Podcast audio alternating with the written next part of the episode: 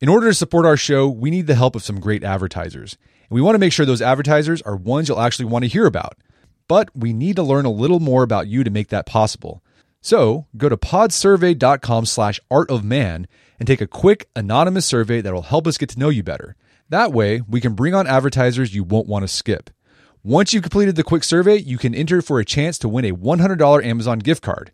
Terms and conditions apply. Again, that's podsurvey.com slash art of man, A R T O F M A N. Podsurvey.com slash art of man. Thanks for your help.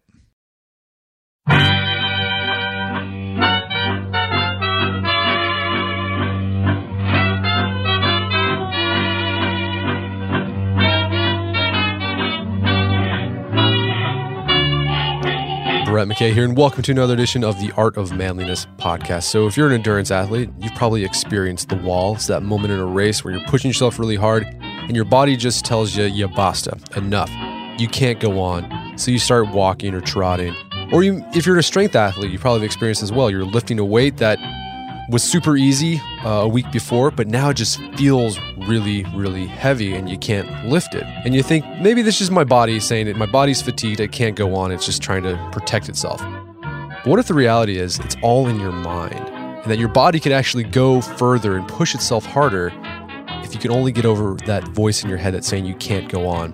Well, my guest today has written a book about this research that's coming out about mind over muscle and how we can actually push ourselves beyond what we think we're capable of by just using a few principles based in neuroscience and psychology. His name is Matt Fitzgerald. His book is How Bad Do You Want It? Mastering the Psychology of Mind Over Muscle. And today on the podcast, we discuss this research coming out about um, perceived effort and how when things feel hard, it's actually not really hard on our body. It's just a perception in our mind that we can actually overcome. And this these skills are being used by endurance athletes, even strength athletes. And today on the podcast, we highlight some of these athletes who have mastered the uh, mind over muscle. And we talk about the research that backs up some of these principles that Matt talks about in his book. And even if you're not an endurance athlete, if you're a strength athlete like me, who uh, primarily uh, lifts weights, this stuff will work for you. I've used some of these principles with much success in my own training. I've actually was able to hit a PR this past weekend, um, 500 pound on my deadlift, using the principles uh, from How Bad Do You Want It. So, great podcast if you're an athlete or an amateur athlete. Uh, so, without further ado, How Bad Do You Want It with Matt Fitzgerald. And make sure to check out his uh, the show notes after you listen to the podcast at aom.is slash Fitzgerald. Matt Fitzgerald, welcome to the show. Great to be here. Uh, so you're the author of the book how bad do you want it? Mastering the psychology of mind over muscle. And in it, you talk about the recent research that's been coming out about how high performance endurance athletes and even weekend warrior athletes can push themselves beyond what their body tells them they're capable of doing. Um, but before we get into the recent research about that, let's can you put this in context? I mean, what was the history of how scientists or athletes or trainers what did they believe um, was the way that human the human body managed fatigue or performance or how hard someone could push themselves um, and then how has it changed and what's the research recent research saying about that yeah uh, great question uh, so you know athletes especially champion athletes have always known that you know the, the mind was the, the primary limiter. I mean, nobody discounts the body. You know, you know, running a marathon or doing an Ironman triathlon is obviously an intensely physical experience. But um, athletes have sort of always understood that you know it just comes down to being uh, a mental thing first and foremost. Uh, science has taken a while to catch up. Uh, you know, the, the discipline of uh, exercise physiology is about a century old and the sort of the original paradigm was a you know a strictly biological one. So you know athletes in competition were limited by you know just hard physical limits, things like you know lactic acid production or uh, muscle glycogen depletion, you know the, the, depletion of your primary fuel source, things, things like that, like as, as physical as a car running out of gas, you know, game over. Um, then a fellow, a South African uh, uh, uh researcher named Tim Noakes came along and proposed that um, really it's uh, you know that's the brain uh, that limits performance uh, before the body does. So um, before the body ever reaches a point of kind of catastrophic failure where it just can't do anymore. There's a protective mechanism based in the brain that doesn't want you to basically exercise yourself to death. Death. So when when your brain receives feedback from your body, sort of you know red flag uh, indicators that you're approaching your ultimate limit, your brain will actually like unconsciously reduce output to your muscles and, and force you to slow down, whether you want to or not. Um, fast forward another 10 years. So this is this is sort of in the 90s when Tim Noakes proposed what's called a it's a, called a cent- central governor model.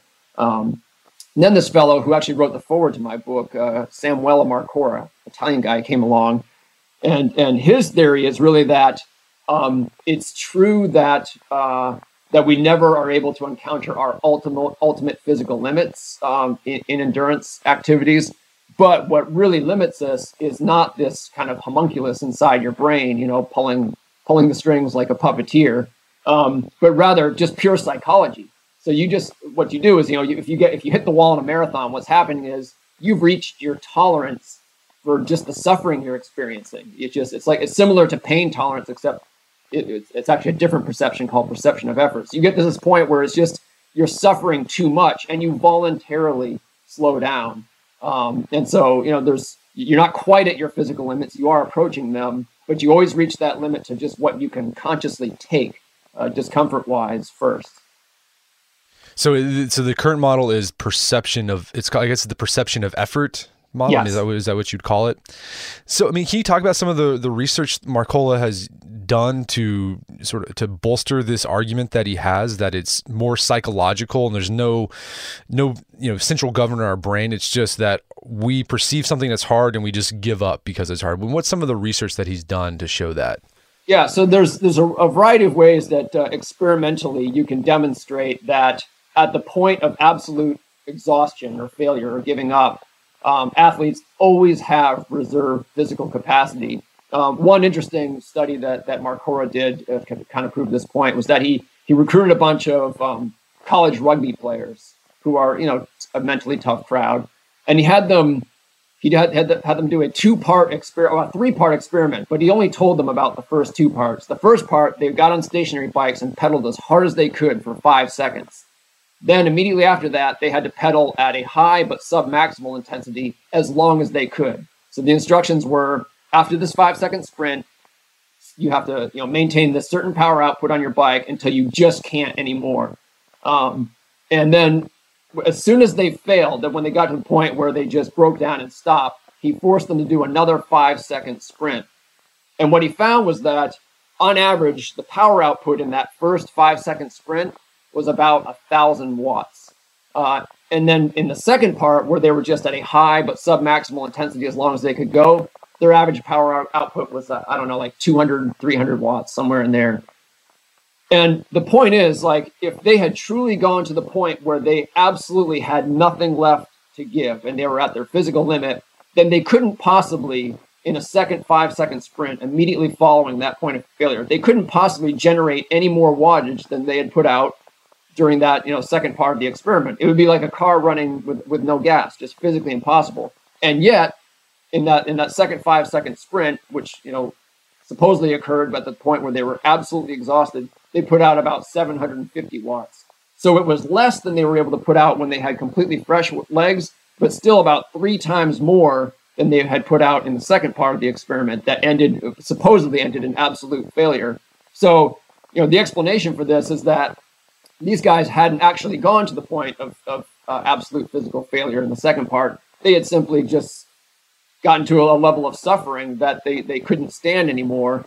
And when they were presented, you know, to their surprise with another five second sprint, it's just pure psychology. They said, "Oh well, five seconds, that's no big deal. You know, I can go ahead, I can I can handle anything for five seconds." So they they went ahead and dug into that reserve capacity that they had hidden from themselves in that second part of the experiment. Interesting. And I guess you talk in the book too, just anecdotally of uh, people who run marathons or run some any type of race, they'll hit that wall, right? And they'll give up and they'll stop and start walking.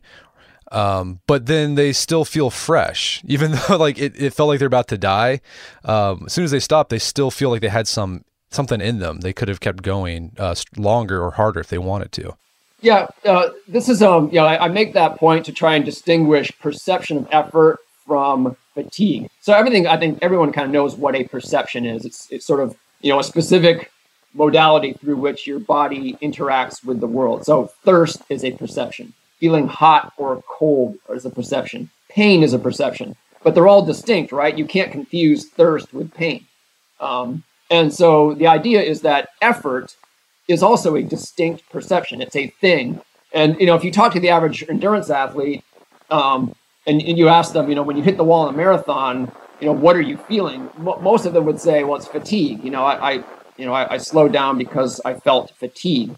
Uh, but that's actually not the case. You are feeling fatigue, but the thing that makes you slow down is the effort perception. And and the way to sort of make intuitive sense of that is to imagine you know, say you are running, you know, in the last miles of a marathon, and you feel both very fatigued and a very high level of, uh, of perceived effort.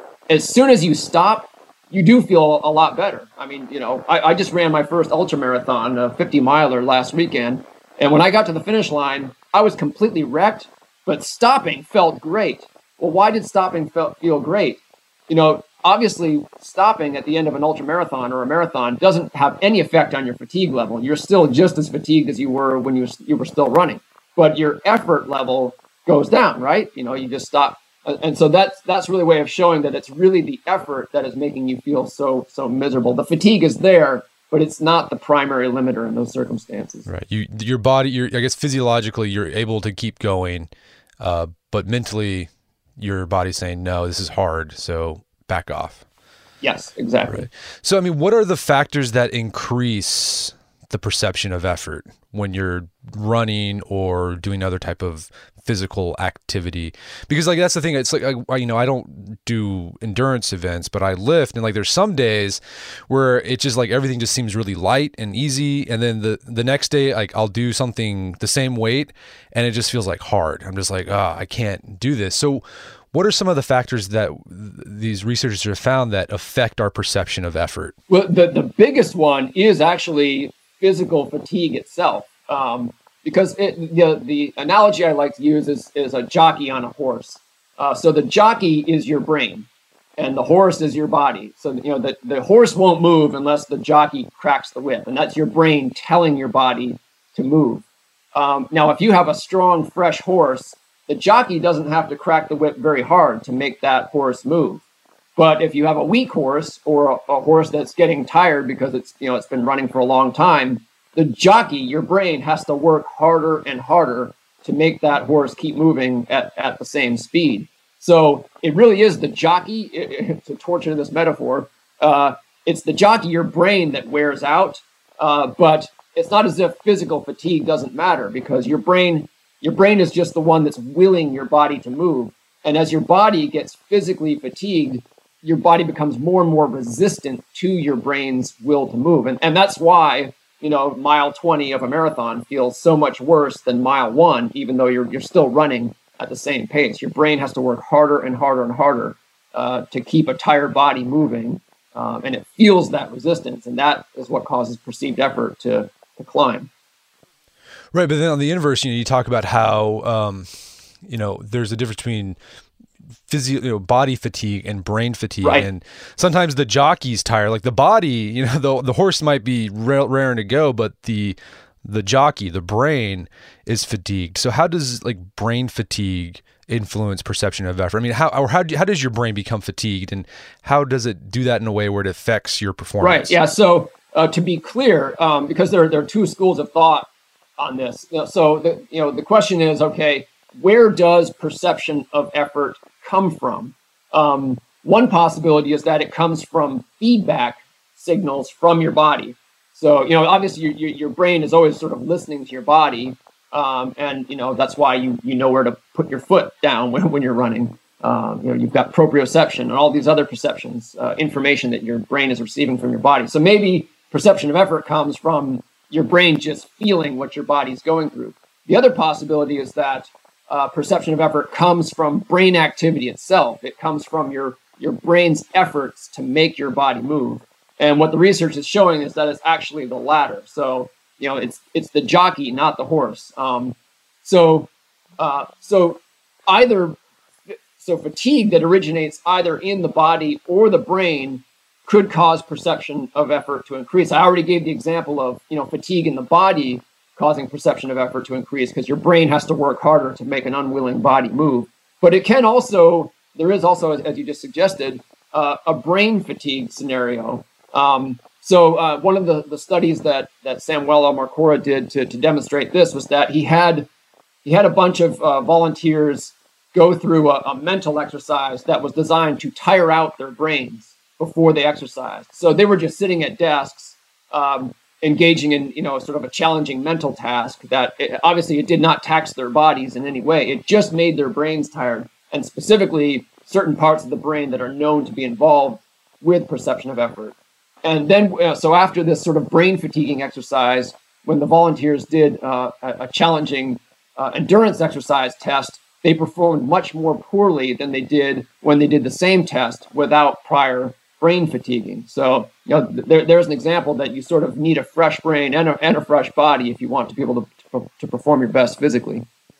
Right. And so, is this why caffeine helps you know or partly helps you have a better workout or a better training session or a better run yes because it stimulates the brain yeah so for a long time you know when that original sort of you know strictly biological model of endurance performance was dominant uh, people looked for all kinds of you know reasons why caffeine was known to enhance performance but the question was why and they, you know it was proposed that it allowed the body to utilize fat more effectively or whatever but none of that is true uh, all caffeine really does is, I mean, yeah, I should say caffeine does has have physiological effects, but the reason it enhances endurance performance is the same reason it makes you alert and it lifts your mood when you have a cup of coffee in the morning you know, before starting work.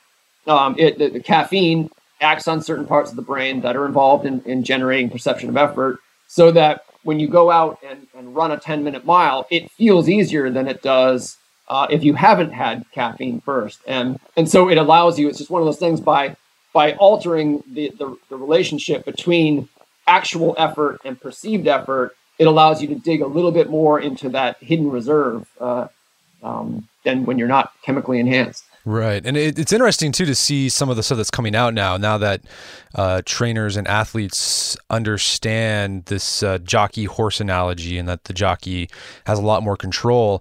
Uh, I've been seeing, I saw this like headset that you put on your head and like sends like electricity through your brain to stimulate the brain before a workout to help you have a better workout. Yeah. I think it was, it's called yeah. transdermal something. I don't know what it's called.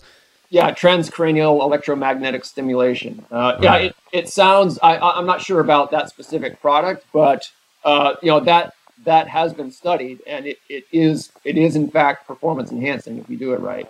You're right, zap, so yeah. zapping your brain in the right spots. Yeah. So yeah, I forgot the name of the device, but like you put it on your head. It's like a pair of headphones, and it just zaps your brain for like 30 minutes, and it's supposed to help you perform. I guess the U.S. Um, uh, the ski jump team they've been using it or studying it, and it's helping out. They're showing that it, it is helping. Just weird. We're doing weird 21st, you know, 23rd century Brave New World yeah. stuff now. Science, science fiction. Right. So, I mean, okay. So here's a question I have. Um, you know, with the the central governor model, you know, to me that when I first heard about it, it makes intuitive sense from, say, an evolutionary point that yeah, it would make sense that our brain has this central governor that says, you know, hold off, you know, pull back. You're you're about to push yourself too hard. If you push yourself even more, you might kill yourself. I'm curious, have these researchers who have been studying the perception of effort model, have they figured out why? I mean, is there an adaptive advantage to it? Is it is it very similar to you know the role a central governor would have in protecting our body from killing ourselves, or is there really no reason why we have this perception of effort thing? Yeah, I mean, you you can you can only really speculate. Um, sure. You know, biologists will dismiss them as just so stories, you know, because you right, always right. say, well, this makes sense, but that doesn't mean it's true. But, um, you know, with full awareness of, of that potential pitfall, Samuele Marcora has pro- proposed that there is an adaptive advantage, and, and that is that, um, well, let's back up. The, the, question is, why is exercise hard? Why does it feel uh, uncomfortable to exercise? And so, you know, the the the answer to that that that Marcora proposes is that uh, it prevents you from wasting energy. You know, energy is a precious resource. Resource, uh, never more so than in extremely primitive times, um, when you know, presumably, you know, the earliest humans were, you know, chasing prey and, and fleeing predators and all that. So if exercise had no cost in discomfort whatsoever, you could potentially have people uh, just uh, exerting themselves unnecessarily um, and then not having any energy left for when they really needed it. Um, so that that's just it, and it, you know it's clearly why most people just don't exercise at all today. I mean, everyone knows that you should exercise, that it's good for you to exercise, and yet most people don't do it uh, because you know our circumstances have changed. We're not you know chasing predators or fleeing prey anymore. Um, you know, we're working at offices and, and sitting in commuter traffic. Um, so now that's become a barrier. The fact that that exercise is physically un- uncomfortable uh, is preventing a lot of us from doing it at, at, all, even though intellectually we know all the advantages. So um, in the book, you talk about there's a difference between uh, physical and mental fitness, and we've been talking about that with the the jockey horse analogy. Um, but that you say that sometimes uh, an individual with more mental fitness, who has you know who has a stronger jockey, can beat the person with more physical fitness. Now, granted, we're talking about high performance athletes here. I mean, if you, if you are a couch potato who've never run a 5K ever, and even if you have the strongest jockey in the world, you're probably not going to beat you know someone who's been running marathons their entire life. But uh, can you provide some real life examples of this of someone who they were, you know, physiologically they were not as high of an athlete as their competitor, but because they had a stronger mental fitness, they're able to beat uh, that you know stronger uh, physically fit athlete. Yeah. So the uh, the example I give um, in in the book uh, is about a, a, Kenyan runner named Sammy Wanjiru. Uh, now, Sammy was as physically gifted as any runner who's ever lived, um, but he also had a wild side. So uh, he won the Olympic marathon when he was, uh, I think, 21 years old, um, maybe 23. Um, and then uh, after that, he sort of, you know, he kind of got soft a little bit. He just partied all the time and um, you know, uh, drank a lot and, and slacked off his training. Um, and then, uh, so the, the 2010 Chicago Marathon rolls around, and um, the, the lead up to that had just been disastrous. His uh, Sammy's coach didn't even want him to run. His manager wanted him to, you know, basically go to rehab. Um, so you know his training, he had been injured. His training had been spotty. He was overweight. He couldn't keep up with his own training partners, who he, he usually demolished. So he was he was physically probably the best runner in the world, but he was he he rated and he also got the flu like uh, like three weeks before race day. So he, uh, before the race, he said, "I'm I'm at about 75 percent," and that wasn't sandbagging. That was the truth. Um, but he ended up winning the race. So it's one of the most. I know I understand that for a lot of people, watching a marathon is like watching grass grow, but uh, it's it's one of the most thrilling uh, marathons I've ever ever ever watched. It was just well. Hey Matt, I was going to to, yes. to your credit when I was reading you know the story, you know how you described this. Like, wow, this actually sounds really exciting. Like, you did such a great job, you know, putting in the drama and like letting people understand what was going on. So kudos to you for doing that. Thank you. Yeah, I mean it is it is it it, it, it was quite dramatic, especially if you knew something of the backstory. So anyway, you know, long story short, you know, Sammy ended up squeaking out the tiniest victory um, and it was just it was just plain obvious to to anyone uh, any any sort of I guess knowledgeable runner watching that that Sammy was the weaker runner that day. And you know, if there had been exercise scientists on the scene, they could have proven that. They could have you know taken biopsies and such to, to show that that in fact Sammy was closer to his ultimate physical limit than uh, the guy the guy he, he beat. Um, so there, there there's an example right there. And and, you know, athletes know this. You know, the champion athlete. When, when you're just an average, you know, athlete like I am, and you look at the champions, you just assume that it's purely physical all the way to the top. You know, the, the reason, the, you know, the reason the, the second place finisher finishes ahead of me is the same reason the first place finisher finishes ahead of the second place finisher. And that that's sometimes true. And often the most physically gifted athlete does win, but but not always because uh, the mental side is just as important. We're talking about small differences at that level, but but they can be either physical or or mental that sort of you know are ultimately decisive. Right. I mean, it seems too that uh, in all domains of athletics, with the particularly in the high levels where the training, the nutrition is all on point. Like everyone is pretty much doing the same thing. There's there's some parity going on on the physiological level. And I guess the thing that's going to separate individuals now is the mental aspect. Yeah, and, and the cool thing is that that's the a- aspect that um, is uh, decisive within the context of competition itself, right? Like, you know, on the starting line, the training is done and your genes are your genes. So that's all in place. Um, but, you know, the, the, the, mental part plays out in real time. You know, in, in, in every race, anyone who's ever done, you know, any type, even if it's just a 5K or whatever, it gets hard. It, it's almost, um, it's almost like a life or death kind of feeling. It gets, you know, it can get so hard. Um, but there's no there's no actual wall there. You're you're just basically deciding at every point of the way, am I going to push harder or am I going to you know pack it in? Um, and that's you know it's it's an acquired taste, but that's what keeps so many of us coming back for more. Is that it's a real uh, compelling test of, of your mettle. Yeah, what you guys are, especially those endurance ultra marathon guys. Uh, wedding season is coming up, and if you are preparing for the big day, I know wedding planning can be really intimidating, but finding the perfect suit shouldn't be. Indochino makes it easy to get a fully customizable suit right from your home. Don't just wear any suit on your big day, wear a custom made to measure suit.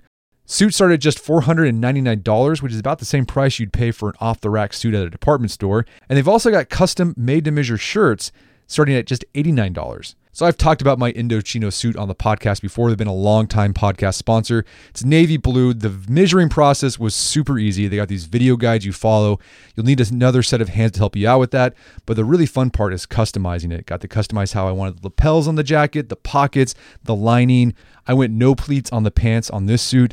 A lot of fun. And then in a few weeks, you have a made to measure custom suit sent directly to your door. When planning your wedding, get a suit as unique as you with Indochino.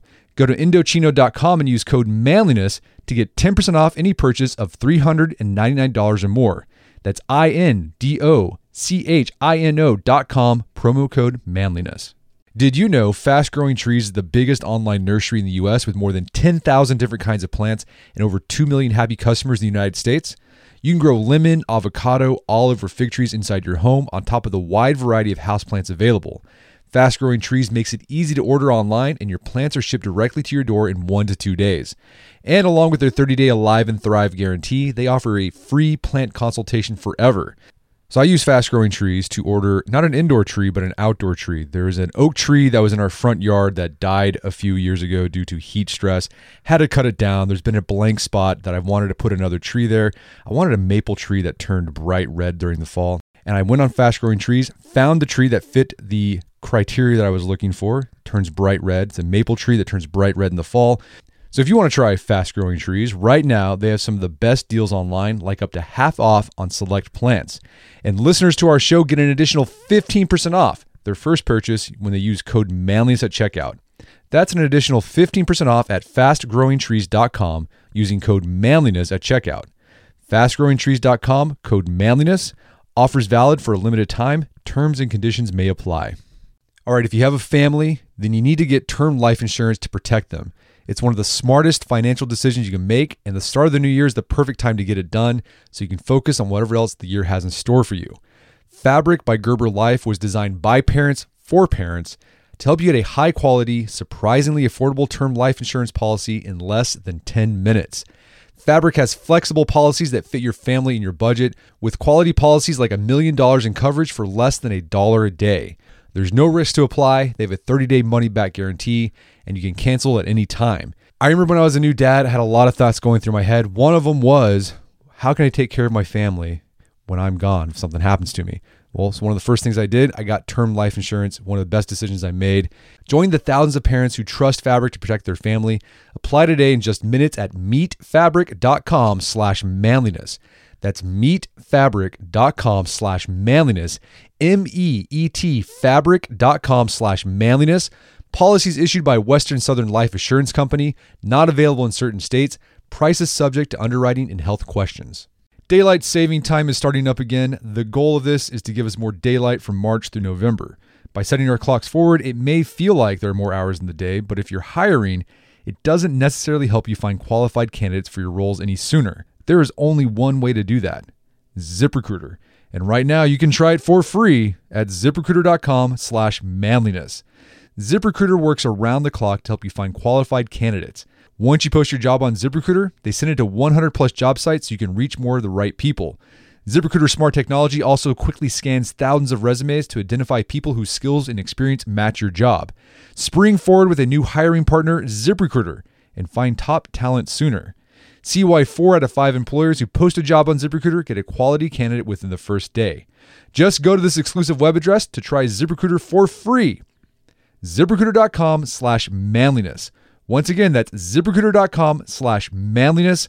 ZipRecruiter, the smartest way to hire. Um, so let's talk about this. Um, so if we can train ourselves to push ourselves beyond what our perception of effort thinks we're capable of doing. Well, I mean, okay, here's, here, before we back up. So there's some athletes who are able to do this, who are able to push themselves beyond what they think they're able to do or what their perceived effort is. I'm curious, is this an inborn skill or is this something that can be developed as well? Um, I, I, would say it's definitely both. Just like you know, just like the physical side, um, you know, you, are not going to be an Olympic champion unless you win the genetic lottery. Uh, but no matter what kind of genes you're born with, that that alone ain't going to do it. You know, you have to work your tail off and make smart decisions and, how you develop as an athlete. And it's the, the same thing is true on on the physical side. There, you know, because it's really, um, it's really your personality actually that that decides whether you're mentally fit or not. And that's why it's not always the same formula for for every athlete. Uh, like you know, for some athletes, like take that Sammy Wanjiru example. He had a reckless personality, but it was his recklessness. He actually he actually died at age 24. By the way, he fell off a balcony in a drunken stupor. Uh, so the same recklessness that Ed led to his early demise was a great advantage on the race course.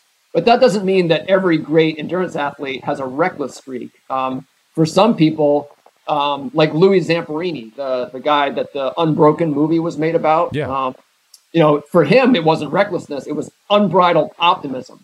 So the same characteristic that allowed him to survive, you know, as a prisoner of war in, in Japan in World War II was what made him a champion endurance athlete. So, so you know, obviously, personality is largely something that you're born with. But the good news is, um, uh, you can also develop these these coping skills or, you know, or, or these mental fitness traits. One of them is known as inhibitory control. And in- inhibitory control comes into play anytime uh, you want two things simultaneously that are contradictory. You can't have them both. The example I always like to give is you want to lose 10 pounds, but you want that piece of German chocolate cake sitting in front of you. You can't have both. So you're sort of divided, and your brain has to decide which one you want to choose and stay focused on. And it's easy to understand how inhibitory control matters on a race course because you get to a point in a race where you, you want to finish and achieve your goal, but at the same time you want to stop suffering. So you're getting pulled in two directions and you have to decide, all right, which which thing do I actually want most? And it, it, takes a skill called inhibitory control to do that. There are tests of this in, of, of inhibitory control. You just sit down in front of a computer and you're sort of required to make these kinds of choices. And and some people are better at it than others are but it is trainable. You can get better at it. And in fact, um, one of the ways to get better at it is to get in shape, because uh, when you when you train physically train, you're confronted with that desire to quit, and end you're suffering all the time. So if day after day you make the decision to get going, um, that alone will actually enhance your inhibitory control. So yeah, uh, it increases your willpower to make the right choice. So before we get into some of these other coping skills, um, is this and with all of them, do you have to train them within the context of the sport or exercise that you're doing, or can you do things that train that coping skill outside of the the event, and that'll carry over to uh, endurance, your your race, for uh, example? Does that question yes. make sense? Yes. So you know, yeah. I mean, anything anything that happens in your life uh, that affects your your psychology could end up you know, affecting you as an athlete. So, um, for example, it could be um, just like a struggle you go through in your personal life that sort of tests you um, and, and strengthens you. And so it could have that struggle, personal struggle might have nothing to do with athletics, but you know, you only have one brain. So the brain, the same psychology that you apply in your personal life, you're going to apply in the race course too. So, you know, something you go through like that could end up uh, making you a better athlete. But you can also, uh, you know, proactively sort of choose ways to enhance your mental fitness, you know, off the race course or off the training grounds. Um, one of them, you know, again, to, to cite a study that Samuele Marcora did, is uh, positive self talk. Um, so the idea is that it's like, you know, the little engine that could, I think I can, I think I can. You know, anytime you start to struggle uh, with fatigue and, a, you know, perception of effort, you're going to think negative thoughts. It, it's, it's impossible to stop them from coming. But it's been shown that if you sort of train yourself to arrest those thoughts early and replace them with positive alternatives, it's actually performance enhancing. And Marcora did a study that that proved that. It's actually a fascinating study because he took a bunch of non-athletes and he had them do, you know, the usual endurance test, you know, sort of before and after. Uh, after the before test, half of the subjects were trained in positive self-talk, uh, and the other half were not. And then when the test was repeated, the, those who got the positive self-talk training performed way better, like 20% better in, in the same test. And obviously, there was no improvement in the control group. What's amazing about that is that there was no physical exercise involved at all. I mean, it, it was it was a physical endurance test that they improved on simply through a purely psychological intervention, uh, which is cool. So, I mean, what does the self talk look like? Do you just tell yourself, I think I can, or do you just like, you got this? And what is it that you're supposed to say to yourself? Yeah, I, I don't know the details of exactly what um, Marcora did, but but any experienced athlete, you know, as I am, sort of learns what it means uh, for for you. But generally, the way it works is uh, you you get to you know a point where you're struggling, and then you have a negative thought, and then you instead of just allowing that to happen, you step back from yourself and realize you're having a negative thought, and you you just consciously stop it and replace it with something else. Now, what I found is that that something else uh, is is different for different athletes. You know, the the thing that works for one might not work for the other. So you can sort of you know try to give people a one size fits all right. uh, thing to to go into, and, and that could help somewhat. But ultimately, what I've found is that in those moment moments of crisis, your brain gets really creative uh, because you're looking for lifelines. You know, sort of psychological lifelines. Um, and it, it's interesting to see what you come up with. And, and I tell athletes uh, when you find something you know that works for you, remember it because then you can sort of come up with your own formula and, and go in better armed uh, the next time around. So I think what I thought was interesting with all these coping skills you discussed in the book, and we'll talk about more in a bit, but uh, visualization was one that you said that really doesn't work and can even backfire. And that's been like an article of faith in sports psychology, right? That you're supposed to like the athlete's supposed to take time. You know, if you're a quarterback, you're supposed to like, sit, lay down and like imagine the game and imagine yourself going through a tough situation and then seeing how you would respond and very detailed um, detailed descriptions. Why is it that visualization can sometimes backfire in helping you manage perceived effort? Right. So to be clear, when, when done right, visualization or, or mental rehearsal, as, it, as it's sometimes called, does work or, or can work, but it's often done wrong, um, and that's when it that's when it can backfire. Um, what what you don't want to do with visualization is um, uh, be unrealistic um, and, and, and imagine sort of a pie in the sky perfect uh, race scenario because guess what that race ain't going to be perfect. Um, and I talk about an example of an athlete in, in the book, um, you know, a world champion triathlete uh, named Siri Lindley, who made exactly that mistake. She was training for uh, to qualify for the first uh, Olympic triathlon, um, and she was considered, you know, she was a she was one of the best triathletes in the world. She was the best American, so she was considered a shoe in. And what she did is every night, starting one year before the Olympic trials, she would visualize the perfect race. And over and over again, it was it was the same. You know, she got off to a great start, and she was following the world champion in the swim, and uh, you know, and so on and so on. Uh, and then when the trials came around, right away, something went off script. Uh, she ended up kind of just getting sw- uh, dunked underwater and swum over the top of during the swim, which was not part of her rehearsal, and she panicked. And she ended up not even finishing the race, not for any physical reason, but just because she lost her cool because her her visualization had set her up for failure. Um, so you know that's that's what you want to avoid when you the, the proper way to use visualization is to make it as realistic as possible. You want it to be positive. You want to picture yourself performing well, but you want to you want to you want to imagine the struggle uh, that you're going to go through. You want you you want to imagine it being hard uh, on the way toward a, a, successful outcome. Right. So this this ties in with your uh, the one of the first coping skills you talk about in the book is the idea of bracing. You know, just accepting the fact that it's going to be hard, and that can do a lot to uh, help you push beyond your perceived effort. Exactly. So um, I should explain that um, perceived effort sort of has two layers. So at any given point when, when you're doing a race, the the first layer is just how you feel, and you can't do anything about that. You know, if you get you know 20 miles into a marathon, to go back to the same example, um, you know how you feel is how you feel. You know, you, you've just gotten to that point, and it is what it is. But there's also a second layer, which is how you feel about how you feel. So, and that you can do something about. You can sort of you know, with any given level of suffering or effort you're experiencing, you can sort of have a bad attitude about it or a good attitude about it. So it's it's a matter of how you interpret it.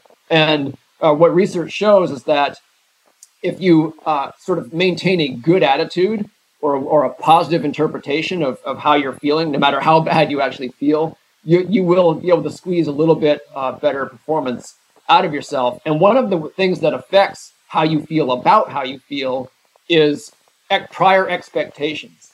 So if you get, you know, halfway through a race and you're suffering more than you expected to, you're more likely to have a bad attitude about how you feel and perform worse. Uh, and that's where bracing comes in. Bracing sounds like pessimism. Basically, before the idea is before a race, you should be telling yourself, this is going to be hard. This could be the hardest thing I've ever done. But it's not really pessimism because you're not saying, I won't perform well, I won't achieve my goal. You're just setting yourself up to be ready for any amount of struggle you might experience.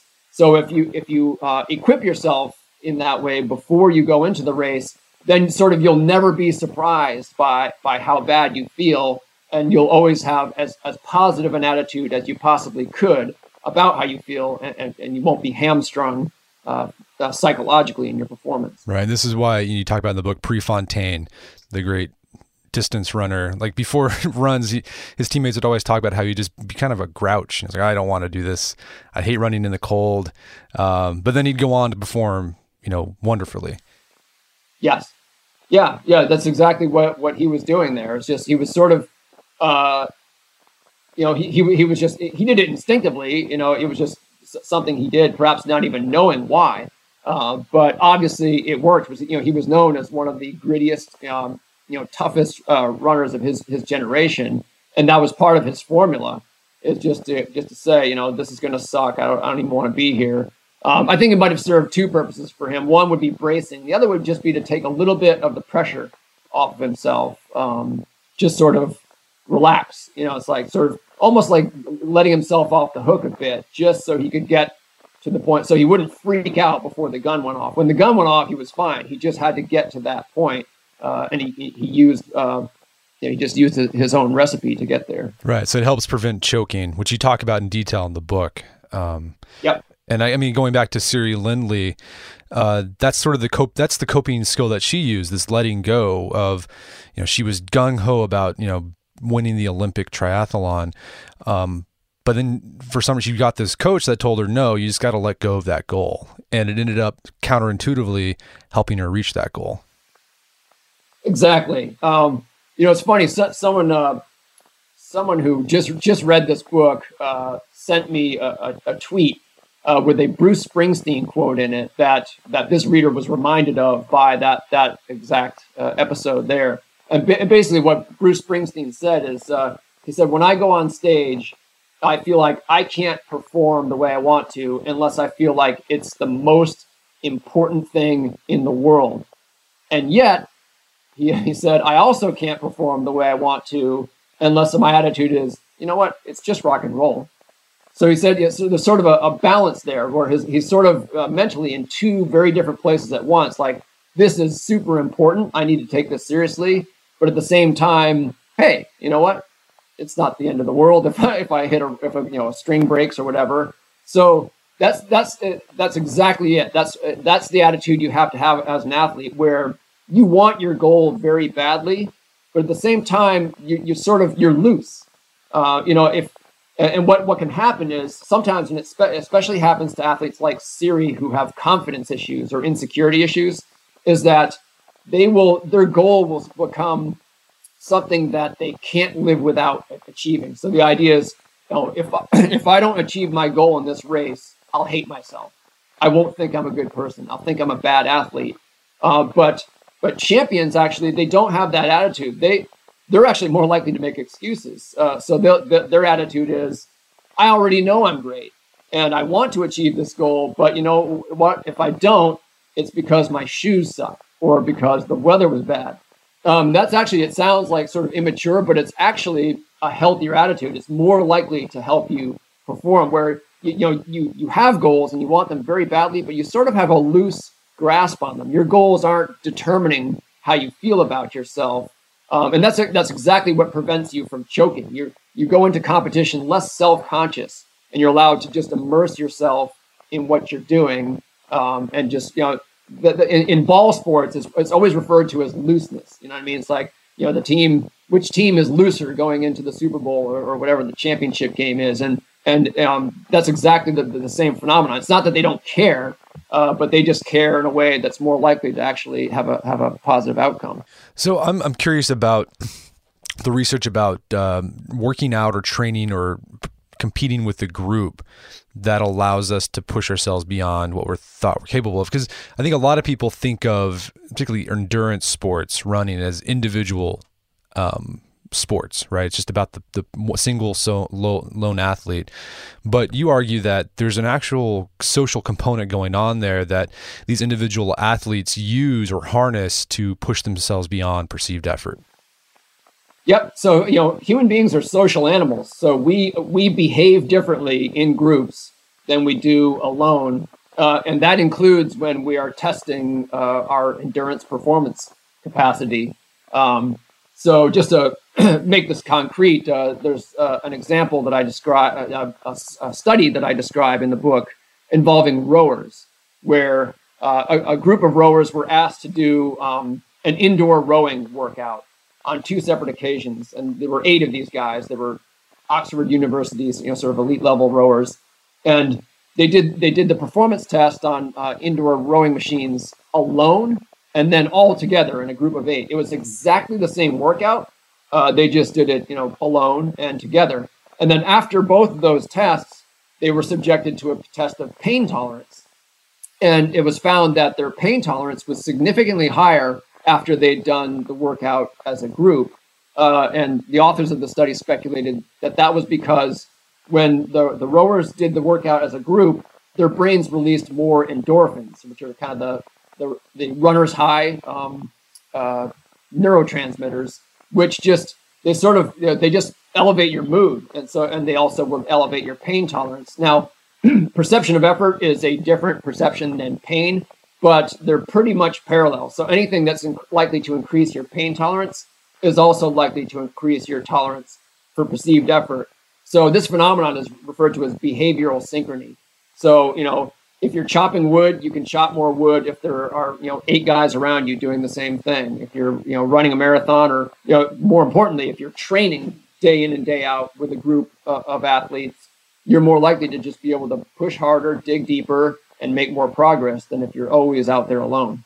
Right. So I mean, that's kind of maybe that's one of the uh, geniuses of CrossFit, right? Where it's very social. You have a box, you have these people there that are pushing you, or you're maybe competing against them uh, in a positive way to push yourself beyond what you thought you were capable of. Yeah. So um, you know, just to to add on to that, so th- there are actually two things going on there. So there's behavioral synchrony, and there's competition and so you can benefit from both and sometimes it can be hard to to separate them but but you you actually can do that so you can benefit in both ways so part of it is competitive but part of it is also cooperative um, so yeah you know it's just you know we're and, and that's why that's one of the reasons that um, you, um, not not just exercising with other people is performance enhancing, but simply being observed by other people while you're exercising uh, is performance enhancing. So if you just if you know people are watching and seeing how well you're doing, you will also be able to perform better, even though you're not in competition with the people who are simply observing you. Interesting. Um, I'm curious, uh, Matt, that you know th- your book is focused on endurance athletes, but can some of these coping skills work with strength athletes, whether they're weightlifters or shot putters or you know that sort of athlete? Uh, yeah, I would say that um, you know the the coping skills, uh, the framework that I describe in the book is relevant to any athlete or exerciser who experiences fatigue. Uh, and I think that's everyone. You know, even if you do, you know, a set of uh, you know barbell squats, uh, there's a reason the tenth one is harder than the first. um, you know, you know, so you're dealing with, fatigue, even though it's at it's a very high intensity and, and short duration activity. Um, if, if, you if you are sort of pushing up against uh, fatigue and, and its effects on your perception of effort, then these coping skills can help you uh, perform better. One, one, specific one, just to give you, you know, a, a, very concrete example, is and one we haven't really discussed yet, is this this idea of in, internal versus external attentional focus. So, you know, there are basically two directions you can focus your attention uh, during exercise. You can focus it focus it inward, like you know, thinking about how your body is moving or thinking about uh, how hard you're working, or you can focus it externally on sort of on the task at hand.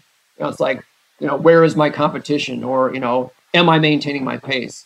And there's research showing that an external focus of attention, uh, just sort of, you know, keeping your keeping your attention on the task versus uh, sort of hyper focused internally is performance enhancing in everything from weightlifting to skill sports to endurance sports. So it's exactly the same skill, uh, but it's beneficial and, and you name it. Any sport, any type of exercise you can name, it's beneficial.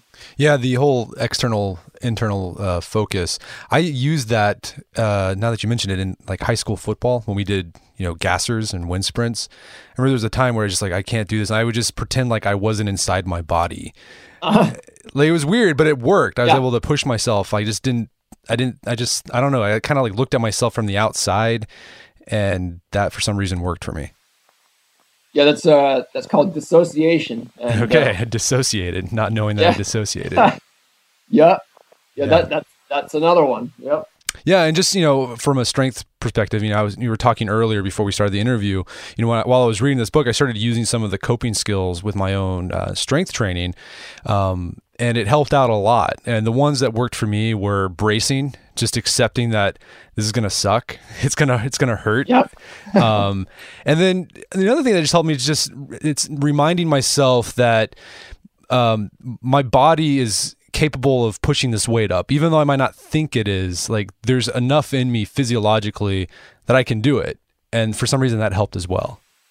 Yeah, yeah, I'm not surprised to hear that, and it's really a lot of fun. You know, you're just sort of, um, you know, you, you know, obviously, you know, lifting weights is, is very physical, but it can also be, you know, intellectually stimulating as well. So if you start to, uh, you know, just actively pursue the development of your mental fitness, you know, whether it's as an endurance athlete or a weightlifter or whatever, um, it just it just adds another layer to the experience. Um, and you know, for, for me, you know, I'm I've been a, a runner my whole life and a triathlete, and but you know, I'm I'm in my mid 40s now, so I'm not getting faster, but I'm still like just super engaged in you know continuing as an athlete because the journey never ends. You can, you can still get better and better and better at the psychological side, even you know as your body gets older. So I mean, what do you do? So we've talked about these different coping skills, and it, it seems like there's some of it, it you have to you do it as you you're going going along in your training and you develop these coping skills. But is there, I mean, is there one coping skill that a lot of athletes just turn to when they're in that moment, the heat of the moment in the race, and their body just their their body says to them or it thinks it's saying to them like you can't go any further, ease up, um, you'll get it next time. I mean. How do you dig deep in that moment when you hit the wall? I mean, do you just yeah. have to ask yourself that question? That's the title of your book. How bad do you want it? Yeah, Great, great question, and and it's interesting. You know, one of you know my my book has been very well received, uh, but one of the criticisms I've gotten from some people is that uh, there are some readers who wanted more hand holding. Right. Uh, you know, they wanted like, you know, just do these five things. Yeah, everyone wants that, right? Yeah, you'll be a mental giant. And you know, I understand that, but actually, part of what I love about uh, you know the sports I do is that that's impossible. That um, you know what I can provide is just a different way to approach the sport, a different way to understand what you're doing, which I think is actually extremely helpful. Uh, but what, what I can't do is say, you know, just do this. And, and I like that. I like that after a certain point, you're on your own. and you just are. And, and, and, and especially, you know, when you get to that crisis moment, um, you know, in, in a race or whatever, where, uh, you know, you, you want to pack it in, uh, you're suffering a lot. There's just no telling what is going to, to allow you to, to, to keep going. Um, you know, it's not as if, you know, for it's not as if it's completely different for every athlete. Obviously, there, there are sort of patterns. Uh, but just to, to, give the example of, of that 50 mile ultra marathon I, I did um, uh, last weekend, you know, I, I, I, certainly, you know, I suffered mightily. Um, and I remember getting to one point in the race where I remembered uh, what what a friend had said before the race. Uh, I actually had an injury going into the race, and I wasn't sure I would even be able to, to do it. Um, and, and his advice was be grateful. Um, you know, just for you know, for just being able to at least start and try.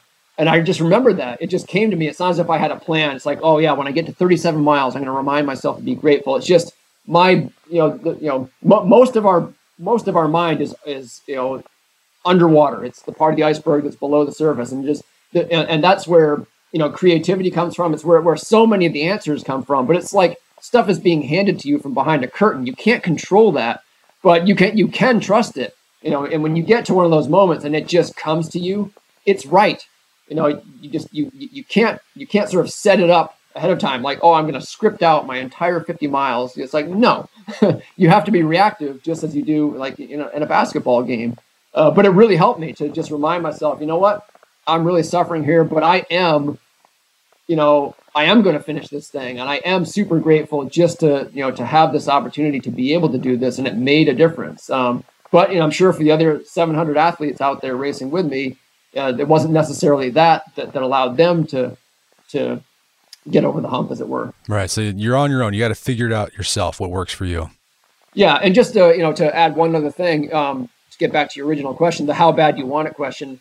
Um, th- you know, that's the motivation piece. Um, and, and and that is very helpful uh, as well when you when you you know start to struggle um, to reconnect with why this is important to you can be extremely helpful again it's going to be important to different people for different reasons so there, there's no one size fits all there either um, but but on a general level it's the same for everyone the, the the more you're able to sort of just you know reconnect and remind yourself you know why you want it badly you know uh, why you want to uh, achieve your goal or make it to the finish line uh, whether it's you know to set example for your children or if it's you know sort of just um, you know uh, maybe you were a, a, child who was completely unathletic and you know this is sort of like a, a, second chance for you to to just you know connect with your physical side whatever it is. Um, that those things those are powerful motivators because you it's it takes a lot of hard work to do the training to to get to these events so obviously there's something driving you, and to not lose uh, that in, you know, in, in the heat of the moment uh, can be one another one of those uh, factors that that helps you survive. Well, Matt, this has been a, a, fascinating conversation, and we've we just skimmed over a lot what's in the book. There's a lot more that our readers can dig into, but uh, where can people learn more about your book? Uh, yeah, so the best place to start would be my website, probably, which is uh, mattfitzgerald.org. Okay. Well, Matt Fitzgerald, thank you so much for your time. It's been a pleasure. You bet. I really enjoyed it. My guest today was Matt Fitzgerald. He's the author of the book, How Bad Do You Want It? It's available on Amazon.com and bookstores everywhere. You can also find out more information about Matt's work at mattfitzgerald.org. And be sure to check out the show notes for this podcast at aom.is slash Fitzgerald, where you'll find links to resources we mentioned in the podcast where you can explore this topic uh, in more detail.